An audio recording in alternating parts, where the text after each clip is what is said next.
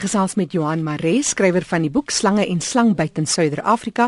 Johan, as 'n mens kyk na slange, dis tog so 'n unieke en eintlik 'n baie mooi dier, maar hulle loop kwaai deur. Mense wil hulle net doodmaak. Ja, gelukkig kyk hulle het 'n terrortyd van Bybelse geskryf al. Dit was Adam en Eva en dat hierdie slang moet sy kop met verbrysel en en mense neem dit letterlik op, jy weet. Maar vertel my eers 'n bietjie interessanthede oor slange. Dis eintlik roofdiere. Ja, kyk, hulle is roofdiere. Daar's 'n paar van hulle wat ongewervelde diere ook vreet, soos die slakvreters, maar meeste van hulle eet maar gewervelde diertjies. Baie suksesvolle roofdiere en ook vreeslik geheimsinnig. Mm. En dit is deel hoekom mense so vrees het vir hulle want jy sien hulle selde en jy verstaan nie hulle gedrag nie. Hulle is baie suksesvol. Ons het nou gesien met uh, van die navorsing wat ons gedoen het dat 'n pofadder op 'n plek kan sit en wag vir 'n rot om verby te kom, dat hy vir 8 weke in presies dieselfde posisie sit en wag sonder om 'n millimeter te beweeg. Sjoe. En dan 8 weke later as 'n rot nou verbykom dan gryp hom en vreet hy hom. Liewe genigtig, hy het al daai tyd gebruik benut hy vreeslik min energie want hy beweeg nie. So hy haal stadig asem, hy's chipstil, hy's goed gekamoufleerd. Mm. So hy's nie blootgestel aan predatore nie en heel rustig want hy weet eendag sal daar wel kos verby. Prooi sal verbykom, ja, maar praat dan ja. van die kos, drink hulle water of iets. Hulle sal as daar water beskikbaar is, maar baie van hulle sal hulle water kry van hulle prooi. En omdat hulle hulle self ontferm oor ontwatering. Gebeur dit dikwels in die somer dat slange baie skaars sal wees wanneer dit warm en droog is. Mm. Dit is te riskant om uit te kom dat jy jouself aan ontwatering gaan blootstel. So hulle sal uh, in, in hulle gate bly. Wanneer die reëns kom, dan kom hulle uit. Dan kom die kos ook uit. Die parras is uit en die ander diere is uit.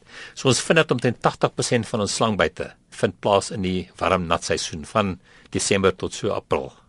Is al die slange maar as jy nou praat van te warm word dan van hulle vervel, vervel almal of is daar net 'n spesifieke Nee, al die al die slange vervel, alle reptiele vervel. Die slange vervel so dikwels as wat dit nodig is afhangende van hulle groei tempo. So klein slangetjies sal so dosyn keer in 'n jaar vervel, maar volwassenes so 2 of 3 keer 'n jaar. Hmm. So lank af hoe vinnig hulle groei. Of die vel word net oud en beskadig en dan vorm 'n nuwe vel onder dit. Nou baie slange het verskillende kleure en party het byvoorbeeld hier is 'n mooi prentjie van 'n boomslang en dan het hy nou daai swart en wit op. Ja. Is dit nou, jy weet daai vel word mos nou heeltemal afgegooi en dan is die swart ja. en die wit ook daarop. Daai pigment eintlik in hulle velkleur. Uh die pigment bly in die vel, die laagie wat hulle wat hulle vervel is gewoonlik redelik deurskynend. En onmiddellik nadat hulle vervel is hulle op hulle helderste en dan kort voor hulle nou gaan vervel raak hulle so 'n bietjie valgrys en dikwels net voor hulle vervel sal die oë van die slang ook so blou kleur word soos die ou vel nou begin loskom. Is daai proteïene? Ja, dis my proteïene. Moet gaan eet van die valdiere nou weer dit of hoe? Ja, ek het al gesien dat van eet van ons reptiele soos verkleermannetjies mm. en geitjies sal dikwels hulle eie vel vreet soos 'n vervel. Hmm, dis nou baie ja, volhoubaar. Ja, ja, goed benut. en as 'n mens so kyk van slange, jy praat nou van wat hulle eet, hulle kan sien. Ja, hulle het goeie oë. Hulle kan goed sien. Van jou slange wat nagaktief is, se se visie is nou nie so goed nie. Maar uh, die meerderheid slange kan baie goed sien, maar hulle is geneig om stilstaande voorwerpe te ignoreer. En dis waar 'n ou storie vanaand kom dat as jy op 'n slang afkom, jy choop stil staan. Dan sien jy nie gebyt word nie. Dit is waar. Ek hulle sou jy nie buite hier stil staan nie. Wow. Ooh, dis 'n bietjie van 'n risiko. Ek dink die ander die ander baie belangrike ding wat dit betref wat mense nie aldag besef nie is uh, indien jy op 'n slang afkom en jy is so 4, 5 meter weg van 'n slang. Maak nou nie saak wat se slang dit is of wat die situasie is nie. Daar's geen slang in die wêreld wat van 5 meter weg na jou sal kom en vir jou byt nie. O, so. so as jy 5 meter weg is, jy hoef nie stil te staan nie. Jy kan op en af spring, jy kan maak wat jy wil in enige situasie, binne muurs, buite is muur tussen die slang en sy gat. As jy 5 meter weg is, is jy 100% veilig. Dis 'n bewyste feit. Absoluut. Ja, geen twyfel. Ek ek werk al 35 jaar met slange. Ek het al honderde mambas gevang. Ehm um, en ons sien dit ook uit die statistieke uit. As dit nie die geval was nie, sou ons nie so min sterftes gehad in Suid-Afrika. Daar sou duisende sterftes gewees het. Sjoe. En as ek nou net kyk hoeveel moeite doen ons om agter die slang aan te gaan om hom dood te maak, ja. dis wanneer die gevaar seker kom. Absoluut. En ons sien redelik dikwels in hospitale slangbytgevalle waar mense gebyt is terwyl 'n slang doodmaak. Mm. Mense in die gevaarsone. As jy raai 4-5 meter weg is, is jy absoluut veilig. Dis nou die gesig wat van gehoor en reuk san is in tyd. Goed, hulle het geen ore nie, so hulle kan glad nie klank hoor nie. Hulle kan vibrasies goed aanvoel. So as jy nou deur die veld stap, sal baie slange soos die mambas en die sandslange sal vinnig pad gee. Maar slange soos die pofadders wat nou weer op kamouflering staat maak, hulle bly net waar hulle is, hulle beweeg nie.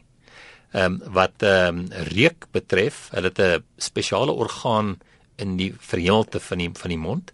Uh dit word na vernoem as die organ of Jacobson. Mm -hmm. En met hulle gesplete tong kan hulle met hierdie orgaan dit is so chemiese en sensor kan hulle 'n chemiese ontleding doen van wat in die omgewing is.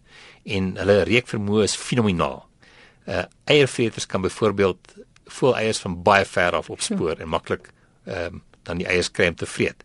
So ook in die in die paarseisoen die die wyfies laat feromone agter en ons het al gekry dat tot 10, 12 mannetjies een wyfie sal volg wat hierdie feromone ruik. So dit kan baie goed ruik. Praat 'n bietjie oor die voortplanting. Dit wissel van area tot area hier in Gauteng. Paar baie slange soos pofadders en luislange in die middel van die winter.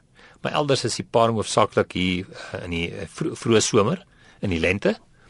Die wyfies uh, het hierdie feromone wat hulle afskei wat die mannetjies dan ruik en hulle volg dan daai wyfies.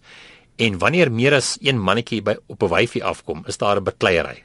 En dis meer 'n gestoeierery, hmm. behalwe met die molslange, hulle byt mekaar dat die bloed spat. Sjoe, daarom nie dood nie. Nee, nee, nie dood nie en dan sal die sterkste mannetjie nou hy sal paar met die wyfie die geslagsorgane is in die stert uh, area geleë en die mannetjie sal dan sy stert onder die wyfie indruk om te kan paar sy sal dan binne so 'n maand of twee daarna eiers lê of uh, in die geval van lewendbarende slange sal dit so kom ons sê so 3 4 maande of selfs tot 'n jaar neem voordat daai kleintjies gebaar word met dies wat eiers lê. Die klein slangetjies het 'n stukkie droë vel op hulle neus. Hulle noem dit 'n eiertand. En dan sny hulle die eierdop van die binnekant af om uit te kom. Wow, dis nou ja. mooi. Wys net hoe die natuur aan aan alles dink, ja, nie? Ja, absoluut. En dan moet mense versigtig wees want klein slangetjies van giftige ouers is so dodelik soos die ouers. So jy moet nooit as jou kat nou 'n klein slang in die huis indra, moet jy nie gaan staan en vat aan die slang nie. En daai slangetjie sal ook weet as hy instink, hy sal Absoluut. pak. Hy sal as hy gedreig bedreig word, sal hy pak. En as 'n mens nou praat van die paring, is daar 'n manier hoe slange met mekaar kommunikeer? Is net net, net deur die feromone. Ja, hulle het, hulle het geen ehm um, stembande nie. Mm -hmm. So uh, wanneer jy 'n pofadder hoor blaas of 'n uh, of 'n luislang, dan is dit letterlik die slang wat blaas. Dis net lug wat hulle uitasem. Die ratelslang het die stert wat ja. is mos van die vel wat daar agter lê. Ja, elke keer wanneer hy vervel en bly bly daar 'n klein segmentjie van die droë vel agter. Dit word kliphard en uh, dit is so half ingewikkeld in mekaar gesit. En dan uh, vibreer die slang net sy stert en daai klipharde droë stukke vel maak dan daai daai geluid vir die mens. So hoe groter en ouer die slang hoe, hoe, hoe meer prominent sal jy die klank kan hoor. Net tot op 'n punt. Sodra daar so 6, 7, 8, 8 segmente op die op die stert is, dan begin daai ratels afval en nuus vorm oh, weer. Ja. O, so dit is nie regtig 'n indikasie nee, van hoe oud die slang is nie. Nee, hoe oud word slange? Afhangende van die spesies. Ehm um, luislange word 50, 60, 70 jaar oud. Regtig? Ja, ons mambas hier by 30, 40 jaar kobras maklik 15 20 jaar en dan van die kleiner slange so 5 na 10 jaar. Het jy kon jy agterkom of veroudering enigsins byvoorbeeld die soepelheid of die ratsheid de, of dit beïnvloed? Nee wat, hulle is heel suksesvol. Jy mm. weet hulle is hulle is baie suksesvol in wat hulle doen. So dit is vir 'n ou slang geen moeite om om te oorleef nie. Jy weet die die slange wat gif gebruik en wat giftande het, daai giftande word deur 'n lewe vervang. So soos hy giftande afbreek, mm. vorm nuus aanhoudend. Net soos wanneer jy het ook altyd 'n interessante ding vertel van hoe die gif werk. As die slang klaar gepik het, is daar weer gif. Ja, daar's heeltyd gif. Ja, daar's heeltyd gif. Daar's genoeg gif. 'n Slang sal ook dikwels byt en die gif inspuit nie. So ons sien in in in die hospitale, so 80% van pasiënte het nie teengif nodig nie. Omdat die slange hulle gebyt het met die gif ingespuit het nie. Regtig? Of nie genoeg gif nie. Ja. So hy weerhou. Kan hy die slang bepaal? Ja, hy beheer dit. Die meerderheid slange het absolute beheer oor hulle gif en jy weet gif is waardevol. Hulle benodig daai gif hoofsaaklik vir jag. Mm. So hulle wil dit nie mors op 'n mens nie. Dis so interessant. Dankie aan Johan Maree wat sy inligting met ons deel, sy kennis oor slange en die navorsing wat hy doen. Johan kan gekontak word per SMS, jy kan hom bel ook 082 494 2039. Ek herhaal vinnig 082 494 2039.